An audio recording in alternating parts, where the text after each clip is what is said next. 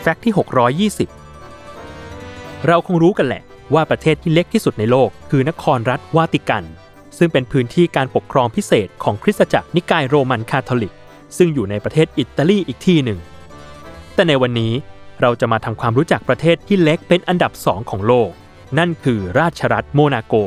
ที่อยู่ในประเทศฝรั่งเศส มีขนาดเล็กจัดเพียงแค่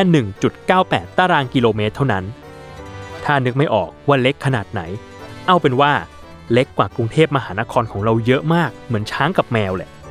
แต่ถ้ายังไม่เห็นภาพอีก ก็ต้องขอบอกว่าประเทศโมนาโกทั้งประเทศ มีขนาดใหญ่กว่าเขตสัมพันธวงศ์ของกรุงเทพแค่นิดเดียวเท่านั้น